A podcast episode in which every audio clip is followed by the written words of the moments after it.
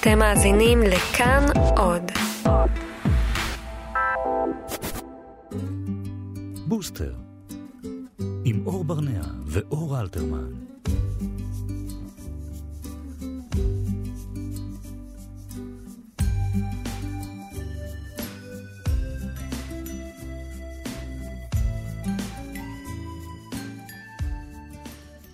שלום לכולם, אתם על בוסטר, כאן בכאן תרבות. אתם יכולים אה, להקשיב לנו גם בפודקאסט שלנו אה, בכאן.org.il, ואני באחרונה גיליתי אה, שאנחנו גם בכל הסטרימינג, בכל הסטרימינג בעולם, לא בישראל. יאללה.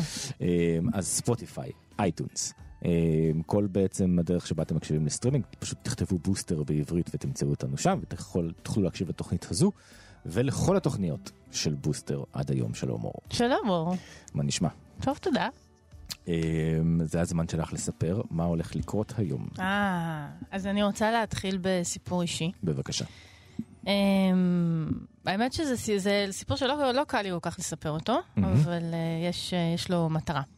לפני אה, שמונה שנים וחצי, כשנולדה בתנו הבכורה, כמובן, כמו נראה לי רוב האימהות, בין מה שתכננתי, בין איך שתכננתי ללדת ואיך שילדתי בסוף, היה פער uh, מאוד מאוד גדול. וקרה שמפנטזיות על uh, לידה טבעית כזאת, בבית, בבריכה מנופחת, uh, מצאתי את עצמי במחלקה להיריון בסיכון גבוה, עם פיטוצין, עם פידורל, וכולי וכולי. התינוקת המהממת שלנו נולדה, והניחו אותה עליי, וזה היה כמובן רגע אחד הרגעים, אולי הרגע המרגש ביותר אה, בחיינו. נולדה בריאה. נולדה בריאה, כן. ואז uh, לקחו אותה לבדיקות, ואור הלך איתה כמובן, למי שלא יודע, הוא האבא, אולי זה רגע לחדד את הנקודה הזאת. Uh, ואני נשארתי, ואז לקחו אותי, החזירו אותי למחלקה, מצבי היה לא, לא מזהיר, אז המשיכו לטפל בי. ואור ככה היה ביני לבינה. ועבר לילה שלם, והגיע הבוקר, וביקשתי שיביאו אותה, ואמרו לנו שאי אפשר להביא אותה למחלקה הזאת. אמ, והתקשרתי בבכי למי ש... שהייתה אז הדולה שלי, ואמרתי לה שלא לא, לא נותנים לנו לראות את התינוקת, והיא אמרה לי, מה זאת אומרת? אבל זאת התינוקת שלכם. רק אתם מחליטים עליה, אתם אומרים להם שעכשיו הם מביאים לך את התינוקת, כי אני לא יכולתי אז כן. לקום מהמיטה. ו...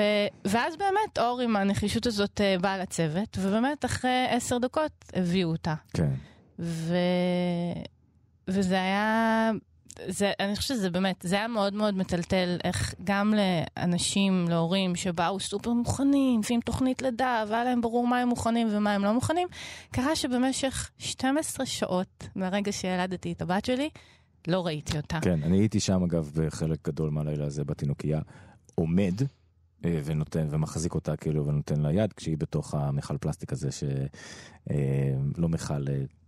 אה, איך קוראים לדבר הזה? מכל, מכל זה תיאור מספיק מדויק נראה לי. לא, אבל זה דבר כזה ששמים בו גם את הכביסה שיוצאת מהמייבש. פיילה? פיילה. כן. שלומי אומר פיילה. אה, כן, כזה. כן. אה, כן, ונתתי לה יד, והלכתי, חזרתי, הלכתי, חזרתי, הלכתי, חזרתי. כן. ועד היום, שמונה שנים וחצי, למרות שכל פעם נדמה לי שהתגברתי על זה, אני לא חושבת שלגמרי התגברתי על הסיפור הזה, ועדיין קשה לי באמת אה. לספר אותו. ולמה אני מספרת לכם את כל זה, מעבר לעובדה שאני אוהבת לספר דברים על עצמי? בגלל שיושבת פה איתנו היום אליאנה עובדיה, שהיא מדריכת הנקה וממקימות ארגון אפס הפרדה בישראל. שלום. שלום. מה את חושבת על הסיפור שלנו? כל פעם שובר לי את הלב מחדש. ומחזיר אותי, מחזיר אותי לליל, ללילות שלי. אה, כן, שמעתי כבר אלפי סיפורים כאלה לצערי. ולצערי זאת קורה היום. שמטרת הארגון מה זה, זה בדיוק, הפרדה? בדיוק, מה לטפל בדברים. זה מקרה קלאסי המקרה שלנו, נכון? זה כן, לב... כן, במקרה קלאסי. למרבה האירוניה. כן, כן, כן. אני לא ראיתי את התינוק שלי לילה שלם, והוא היה בריא לגמרי, ואני הייתי בריאה לגמרי. כן. Mm-hmm. לא הייתה שום סיבה ממש. וגם אצלך לא הייתה שום סיבה ממש, ורוב הפעמים זה הכל בירוקרטיה. Mm-hmm.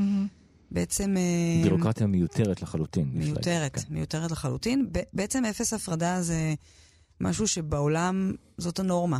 זה מה שנהוג. שזה אומר שמהרגע שהתינוק נולד, האמא איתו. האמא איתו, ביחד, באותו חדר. אין, אין מצב בכלל, הם לא מעלים על דעתם בכלל.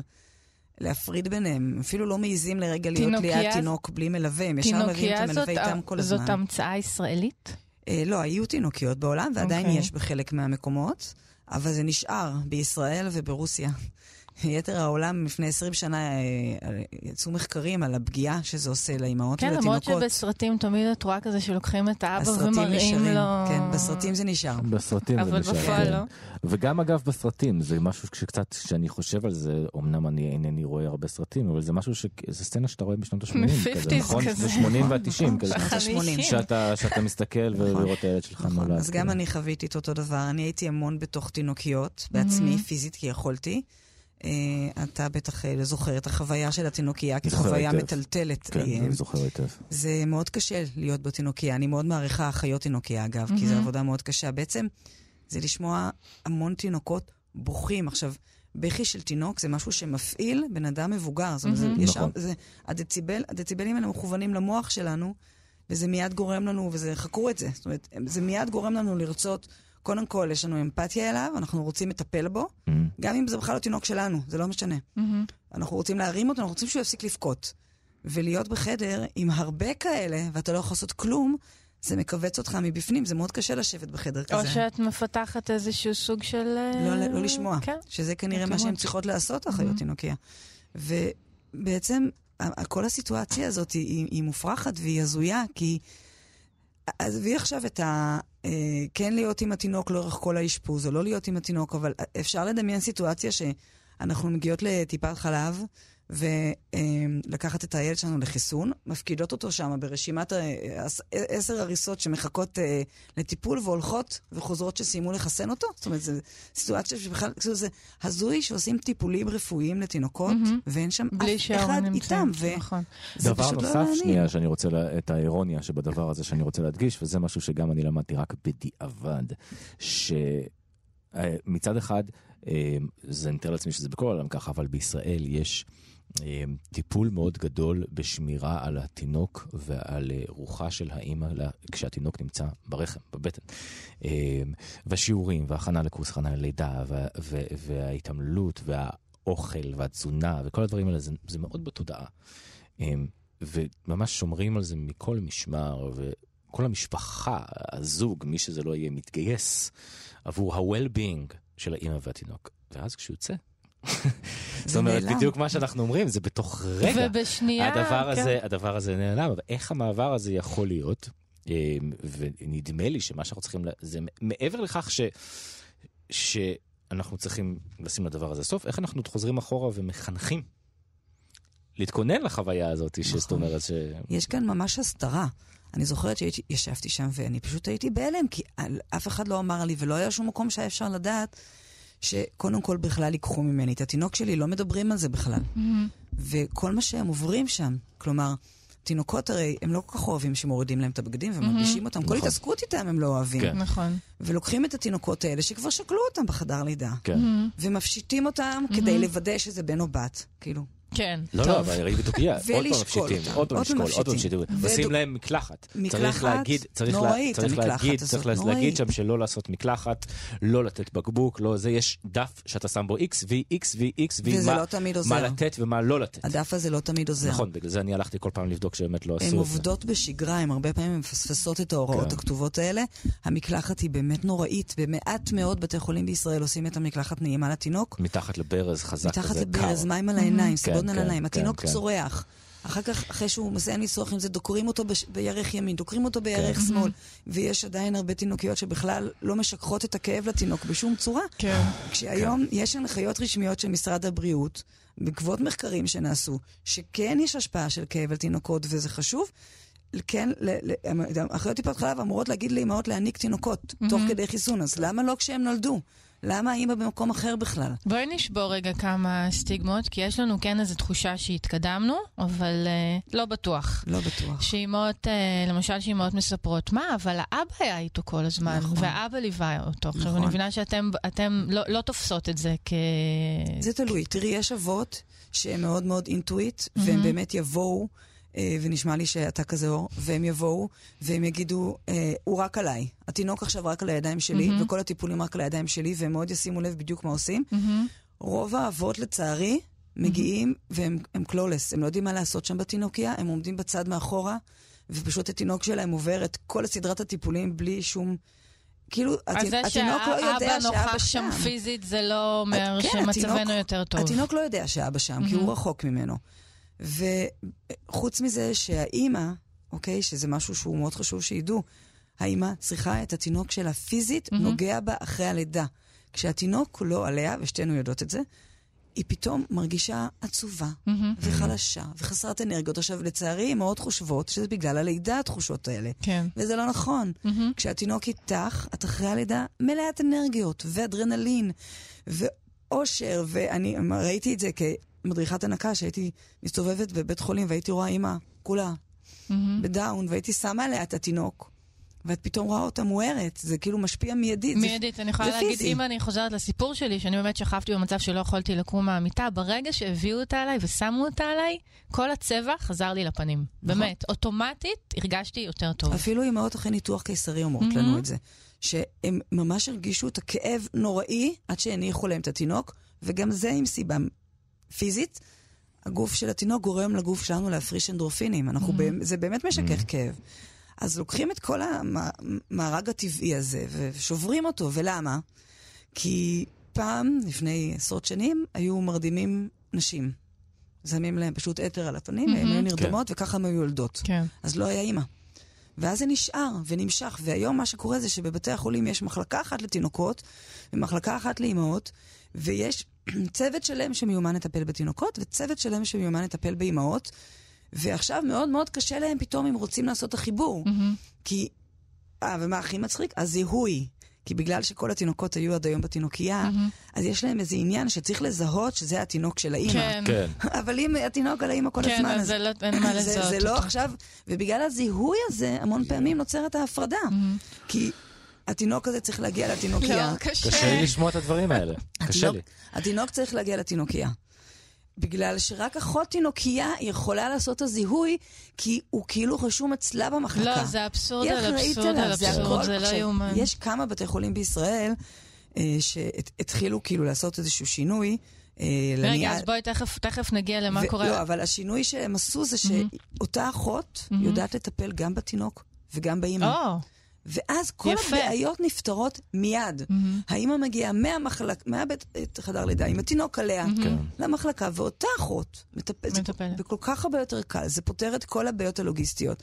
בתי חולים לא עושים את הרבה זה. יותר הגיוני ו- וטבעי. ומה שקורה זה שגם אימהות לא יודעות מה זה אפס הפרדה. מהמם. הן באות לבית חולים, הן יודעות שכדאי לבקש אפס הפרדה. זה הצלחנו להרים למודעות, וזה נכון, אז זה- מרשים. אז זה מה שרציתי לדבר עליו, שהמודעות הזאת שלפני שהדברים האלה קורים. אז נכון. רגע, בואי נדבר קצת על מה, מה, מה בעצם צריך לעשות כדי לשנות את המצב. הרבה, הרבה עבודה. קודם כל, באמת, אנחנו מנסות מאוד להעלות את כי המודעות. יש פה הרבה קצוות, יש את האימהות, ויש את האבות, ויש את הצוות הרפואי. יש את הסבתות. ויש את הסבתות, ויש באמת- את המערכת. ואפרופו אימהות, אני באמת רוצה רגע לשאול משהו, כי היו על זה מיליוני מיליוני אה, דיונים בממזון, למשל על עניין הזה אפס הפרדה, ואם לקחת לתינוקייה, וכמובן תמיד יש את אלה שיעלו את הטיעון, אבל אני צריכה לנוח. נכון. וזה טיעון חשוב, אני באמת מסכימה. שאימא אחרי לידה צריכה לנוח. נכון. התשתית היום בבתי החולים מגוחכת, כאילו באמת, את- אישה אחרי לידה צריכה לנוח, היא לא, אנחנו מגיעות לבית חולים, אנחנו נכנסות לטירונות צבאית. כן. לכי לעמוד בתור לקחת את האוכל, לכי עכשיו קילומטר עד לתינוקייה לקחת את התינוק, תניקי אותו, תחזירי אותו, לכי לישון שעה, תקומי עוד פעם, בשש בבוקר מגיעה זאתי לנקות את שתבואי. החדר ולהוציא את הפחי אשפה. יואו, כאילו, זה באמת לא ארבע שפוי.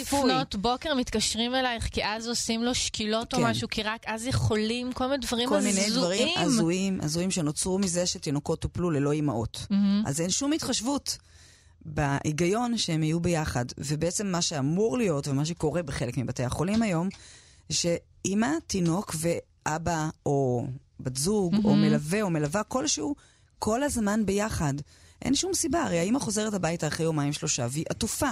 מביאים לה אוכל נכון. ונשארים אז למה שלא תהיה ככה אז גם בבית למה שלא חולים? תהיה כן. ככה בבית חולים? יש מין אשליה שהצוות בבית החולים עוזר לאימא.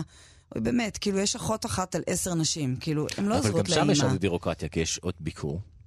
אז זהו, אז אנחנו הורדנו את זה. ויש... אנחנו אה, נלחמנו על זה קשה. שעות זהו, ביקור אגב שהן נורא קשוחות. זהו, אין את זה יותר. וגם הכניסה לשעות הביקור בדרך כלל נתקלים בשומר, שומרת קשוחים מאוד, שלא מעניין אותם לשמוע אז שום דבר לכם- אז היו לכם לגבי- הצלחות בתחום הזה, ספרי לנו. ספרי. בכל בתי החולים במרכז היום, מלווה יכול להישאר עם היולדת. מלווה גבר, כל אבא, הזמן. כל הלילה. הם מתאימים חדרים. הם מחפשים שתי אימהות שרוצות אבא בחדר ומצוותים אותם. Mm. יופי. וככה, ואם יש מישהי שמתלוננת שלא רוצה שיהיה איתה עכשיו גבר אחר בחדר, מהמם. אז מזיזים חדר ומצוותים. בכל בתי- בתי החולים? במרכז. בצפון, לא, זה הזוי. מהמם. זה פשוט אני ישנתי על הרצפה. הזוי. כן, עדיין אין תנאים. אני לא אומרת כן. שבבתי החולים יש תנאים לאבא. הוא עדיין בלגמרי טירונות, אוקיי? זה או לשבת על כיסא פלסטיק, מהמם. לפעמים יש איזה כורסה. כורסה. נכון. שאתה מקרה מאוד טוב. גונב מהלובי. קורס- כורסה זה ממש, ויש זה אה, מח- לגז'רי. מחלקות אה, ספורות שנפתחו, שאולי אתה מצליח להיכנס אליהן, ואז אתה באמת נכון. לאבא נוח, או לסבתא, או למי ששם. אה, אבל בצפון, רק אישה יכולה להישאר, ולפעמים זה מאוד קשה. וגם לפעמים אם אתה מגיע למצב שאתה נכנס עם תינוק לניטור בתינוקייה למשך 24 שעות, 72 שעות, אתה צריך עוד כוח אדם. זה לא יכול להיות רק איש, אה, יולדת ומלווה, צריך עוד מישהו וצריך להחליף, והכל כל כך מסורבל וכל כך קשה. אפשר רק מלווה אחד ורק ידון אחד. עכשיו לך להחליף את הידון, והסבתא נחשבת איזה גנבת אה, תינוקות במקום סבתא. הכל קשה. אז אתם בעצם מה? אתם מייצרות איזה סוג של פרוטוקול שאתם מנסות להעביר? איך אתם בעצם מה, פועלות? אנחנו פועלות בשני אפיקים. קודם כל אנחנו פועלות מול ההורים. מהמם. ההורים היום לא יודעים מה זה אפס הפרדה. הם באים, הם שמעו את זה בפרסומים של בתי החולים, הם היו בסיור לידה ואמרו להם על זה.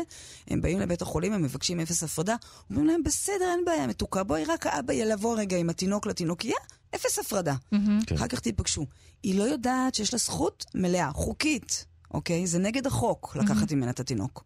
לבוא ולהגיד, לא, אני רוצה אפס הפרדה, הוא נשאר איתי, ותמצאו את הפתרונות. ואז אין להם ברירה, הם מוצאים את הפתרונות. נכון. אימא שלא מוכנה להוציא את התינוק שלה מהידיים, הרי לא ייקחו לה אותו מהידיים. אה, אז זה דבר אחד. דבר שני, אה, אפילו בת- ב- אם אם התינוק נדרש לאיזשהו טיפול רפואי ונדרש להיות בתינוקייה, אין דבר כזה שבית חולים יכול להגיד לאמא אסור לך לשבת פה לידו. ויש בתי חולים שעושים את זה, עם שומר בכניסה. אסור לך להיות בתינוקייה. זה מנוגד לחוק, וברגע שהורים, יותר ויותר הורים, יהיו מודעים לזכויות שלהם, יבינו שהם לא צריכים להתפשר, והם לא צריכים להתנחמד. אוקיי? יש להם זכות להיות עם התינוק שלהם, מה ושבית החולים קורה יסתדר. שם בבית חולים? הרי זה מדהים. תשעה חודשים הוא אצלך בבטן, את שומרת עליו ועל הבטן כדבר היקר לך ביותר בעולם. מהרגע שאת יוצאת מבית חולים, את שומרת עליו כדבר היקר לך יותר יש שם בעולם. משהו בבית חולים. ושם יש איזה אזור דמדומים שכל כך בקלות מערער את השיפוט שלך בכל מה שקורה לזה, כאילו, זה קורה הב- שם. כאילו התינוק שלהם ולא כן. שלנו. וכאילו הם מחליטים עליו, זאת תחושה. ומגיע מישהו עם חלוק לבן ואומר משהו, אז זה קדוש. ולצערי זה לא המצב, וזה כל כך הרבה הכנות צריך לעשות קודם, וגם נשים שעושות המון המון הכנות קודם, מספרות לנו איך באה אליהם המיילדת ואמרה, תביא לי אותו, והן נותנות. מהמם. וזהו, והילד נעלם להם לשעות. כן. זה, זה מטלטל. אז זה, נושא, זה באמת נושא אחד. וגם יש היום את האפשרות ללמוד קודם, אז יש בתי חולים שמפרסמים, יש לי אפס הפרדה, בוודאי שיש לי אפס הפרדה, אבל צריך להיכנס פה לאותיות הקטנות. ולהבין מה זה אפס הפרדה, כן, שזה כן. לא סיסמה שיווקית, נכון, אלא באמת משהו וגם ש... באמת להבין מה קורה אם דברים מסתבכים. כי את אף פעם לא יכולה לדעת אם התינוק שלך יהיה עם צהבת שדורש טיפול בעור. אין לך דרך לדעת אם זה יקרה או לא יקרה, זה יכול לקרות. או אם התינוק שלך ייוולד בקיסרי. את לא יכולה לדעת. וצריך להבין, ללכת לבית חולים שבכל האפשרויות לא יפריד אותך. כי יש היום בתי חולים שאם התינוק עם, עם צהבת, אז מגלגלים לחדר של אמא הריסה של טיפול בעור. מהמם, המנורה מתכווננת גם החוצה, אוקיי? ומביאים לה מזרון אור. מהמם. אז היא יכולה לעשות את הטיפול משולב. היא קודם כל בחדר שלה, בנוחות שלה. חלק מהזמן הוא במנורה של המיטה, Mm-hmm. חלק מהזמן הוא עליה עם המזרון אור ומנורה מעל. הוא כל הזמן מטופל, אבל הוא גם כל הזמן מטופל על אימא. מהמם. כי קשה לתינוקות להיות כל כך הרבה שעות בהריסה. נכון. וההנקה לא נפגעת, מהמם. האימא לא במתח, אז זה, זה, זה, זה בקצה אחד. ובקצה השני יש את התינוקות שהם בתינוקייה, אסור לאימא לשבת לידם, מהמם. אוקיי? ומותר להוציא רק כל שלוש שעות לחצי שעה, כן. ויש מין, כל בית חולים הוא איפשהו באמצע. אז מאוד צריכות לדעת שיש להם את הזכות, זה אפילו לא איזשהו לוקסוס, זה הבסיס. כן. זה לקבל את השירות הבסיסי ביותר של להיות עם התינוק שלה, אבל לא לסבול, לא לעבור סבל בשביל להיות עם התינוק שלה. ו, ואם נשים ידעו לבוא ולהתכונן קודם, והיום זה אפשרי, זה, יש לנו קבוצת פייסבוק שבה אנחנו נותנות את כל המידע הזה, מהמם. אפס הפרדה קוראים לה, ועכשיו גם אה, השקנו אתר חדש, מהמם. כי יש נשים שאין להן פייסבוק. עם הרבה מאוד מידע. כן, זה אה, zero מקף separation.co.il, זה מהמם. הכתובת שלו. אה, ושם באמת ריכזנו את כל המידע. ודבר נוסף שעשינו, אנחנו עברנו על כל 25 בתי החולים בישראל, מהמם. ובדקנו בכולם בערך 40 נהלים. מהמם. כל האותיות הקטנות של 200 מפרידים, הכל מסודר בטבלאות השוואה מסודרות. מדהים. וגם יש את כל הקבוצה, בקבוצה יש, כל יום נכנסות איזה חמש נשים, שש נשים, לפעמים אנחנו מגיעות ל-20 ביום, עם עדויות, עם שאלות, עם דיונים, ואת הכל אנחנו סידרנו באופן מסודר. זאת אומרת, מי שהיא רוצה אה, כמה, לבחור בין כמה בתי חולים, היא יכולה מיד לראות את כל העדויות מהמם. שמה, את כל הנתונים אבל זו שמה, העבודה ולהשוות. מול האימהות. זו העבודה מול האימהות. מה העבודה אז מול אותן המערכת? טבלאות השוואה גם אנחנו עובדות מול בתי החולים, כי בת... Mhm. יש תחרות מאוד מאוד גדולה. היולדת צריכה להבין, בניגוד ליתר החולים בבתי החולים, שהם אומללים ומסכנים, מהמם. יולדת היא נכס כלכלי כן. מאוד חשוב לבתי נכון. החולים. בוודאי. היולדות מממנות בעצם את כל שירותי הבריאות של כל החולים בבית נכון. החולים. אה, כי משרד הפנים לוקח כסף שכעיקרון שייך בכלל ליולדת ונותן אותו לבית החולים. מהמם. אוקיי? כן. זה 13,500 שקל לכל יולדת. הם רבים על היולדות והם עושים הכל כדי שיולדות יבואו אליהם. מהמם. אז ברגע שיולדות יבינו את זה, ויש יולדות שעושות את זה, וככה נעשו שינויים, יולדות הגיעו לבתי חולים ואמרו להם, אני רוצה לבוא ללדת אצלכם, באמת, אני שכנה, אבל אם לא תהיה לי אפשרות לעשות טיפול בעור לצהבת בחדר, מהמם. ואנחנו סוגרים את זה מראש, אני לא באה, אני הולכת למקום אחר. וככה שונו נהלים. זה, זה, זה הייתה הדרך. אז גם אנחנו כל הזמן בפגישות בבתי חולים, מחטטות רגליים בכל הארץ, מדרום עד צפון, באות אליהם עם הטבלאות השוואה, אומרות להם, תראו, כאילו, למה אתם מפרידים? הם לא מפרידים, עשר דקות נסיעה מכם. אין פה צורך רפואי הרי, זה לא הגיוני. ברור. שבית חולים מכובד כמו תל השומר לא יפריד, ובית חולים, אתם תפרידו. מה, מה הם לא יודעים מה הם עושים? מה עם אה, שינויי ממש אה, חקיקה או איזשהו... החקיקה קיימת, הם קיימת. פשוט לא מתייחסים אליה. מהמם. הכל, החוק נהדר. יש חוק ויש תק- תקנות לרופאים ויש תקנות של משרד הבריאות ויש שם... הכל פיקס. וגם הכל כתוב באתר שלנו, ואפשר לבוא עם אוגדן חוקים שהכנו מהמ. להדפסה. אבל פשוט יש... הם, גם אסור להם כל להסתיר. בית חולים עושה מה שהוא החוק רוצה גם אומר בעצם. שהם אמורים לספר לאמא הכל. מהמ. והם לא מספרים לאמא מה עושים עם התינוק שלה בכלל. אוקיי? תינוקות עוברים שם בדיקות, אפילו שמענו דברים נוראים כמו סטאג'רים בבתי חולים אה, אוניברסיטאיים, מהמ. שעוברים על תינוק ובודקים אה, אה, 15 סטאג'רים אותו תינוק. והאמא לא שם, היא בכלל לא יודעת שזה קרה. דברים שקשה לשמוע, הזויים. קשה מאוד Mhm. לשמוע. ההורים צריכים להבין, אני עכשיו לא מדברת על הלנוח ועל ה... להיות איתו כל הזמן. טוב, אבל העניין הוא, זה תופס אותך הרי ברגע הכי מבלבל, מרגש, נכון, מתיש, נכון. מהכל, זאת אומרת, כל טווח הרגשות, ועכשיו אתה להתארגן. גם צריך להיות באיזה מוד מלחמה מול לצערי, המערכת, שאתה לצערי. אמור לסמוך עליה. ולא רק להיות במוד מלחמה, להיות במוד מלחמה, אבל לא להתנהג במלחמה. מהמם. כי ברגע שבאים נכון. לצוות במלחמה, הם נכון. נלחמים חזרה. נכון. וצריך להבין שהצוות הזה עובד מאוד קשה, הוא לא אשם בכל העוולות האלה. רוב הצוות, השינוי הגיע ממנו גם, כי זה היה להם מאוד חשוב. תחשבי כמה קשה למיילדת להפריד תינוק מאימא, מהמם. כי זה הנהלים שלה. זה שובר להן את הלב כל פעם כן. מחדש. ואחיות תינוקייה, ברור שהן רוצות שהתינוק יהיה עם אימא. כן. אז בעצם להבין שהצוות וההורים באותו צד, מהמם. כל כך קשה לתת את ההסברה הזאת לאימא. תהיי אסרטיבית, אבל נעימה. מהמם. ולבוא עם מלווה. שהוא יהיה, הוא יפעיל את האסרטיביות, mm-hmm. והוא יפעיל את הנחישות, ולהדריך את המלווה. ואני מאוד מאוד מקווה שבעוד uh, שנתיים, שנה, נוכל להיפגש, ולא יידרש כל mm-hmm. המערך הזה לאישה לבוא ללדת, רק בשביל הדבר הבסיסי הזה, לדעת מה עושים לתינוק שלה. כן. להיות איתו בכל שאולי הטיפולים עדיף שלו. שהמלווה לא בהכרח אה, מעבר לזה שאבא צריך להיות שם, אולי זה צריך להיות מישהו שלישי בכלל, כי גם כן. האבא עובר איזושהי אנחנו טלטלה. ממליצות תמיד שיהיה גם עוד מלווה, אפילו בשריון. מהמם. כי אם אימא ואבא עברו עכשיו 48 שעות בלי לישון של לידה, כן. או 72, או או... 72. האבא והאמא שניהם לא מתפקדים, נכון. וגם לפעמים אמא ואבא צעירים, ראשונים, לא יודעים נכון. איך לטפל בתינוק. נכון. והצוות שם לא כשיר, אין הדרכה להורים, כי רגילים שאחיות תינוקיה עושות את זה. אין היום הסברה ברמת מדינה איך מטפלים בתינוק בימים הראשונים, וזו הסברה חשובה. צריך לדעת איך להסתכל על המדדים שלו. תינוקות בימים הראשונים יכולים לאבד נשימה פתאום. צריך לדעת מה עושים במקרים האלה. כן. והכנו את כל ההסברה הזאת, והלכנו למשרד הבריאות, אמרנו, תעשו את זה אתם, זו עבודה שלכם. אי אפשר, לא. אז אנחנו עושות הכל בינתיים. טוב שאתם עושות. בואו נחזור עוד פעם רגע לאתר לפני שאנחנו... אה, מה הכת- הכתובת שלו? zero מקף separation.co.il ואפס הפרדה, פשוט לרשום בפייסבוק. אה, שם אנחנו תומכות כל הזמן, 24 שעות ביממה, ויש שם גם מענים עם ילדות ואחיות תינוקיה מבתי חולים, זו קבוצה מדהימה. מדהים. מוזמנים. אליאנה, תודה רבה. תודה רבה. תודה לכם. תמשיכי, הלוואי שיום אחד כבר תצטרכי להפסיק, כי זה הכל יהיה, אני כי מאוד זה- מקווה. כי זה הכל יהיה ברור אני אומרת, זה האתר- האתר אבל הראשון... אנחנו ש- בדרך, לא? דברים קורים, נכון? אבל לאט, זה די כן. ציפור. אני אומרת, זה האתר הראשון שהקמנו במטרה שהוא יום אחד לא יהיה בו צורך. כן, יום אחד תוכלו לסגור אותו. נכון. כן. תודה רבה, אליאנה, רבה. אה, ותמשיכו. תודה רבה לכם. תודה רבה לך. אה, אנחנו ניפגש גם בשבוע הבא, אתם יכולים להקשיב לתוכנית הזו בפודקאסט שלנו, כאן.org.il ובכל הסטרימינג. תודה רבה לאריאל בן דוב התחקירנית, תודה רבה לשלומי בן עטיה על הטכנאות וההפקה. אה, ואנחנו ניפגש פה תכף, עוד מעט. שלום. שוב, ביי. ביי.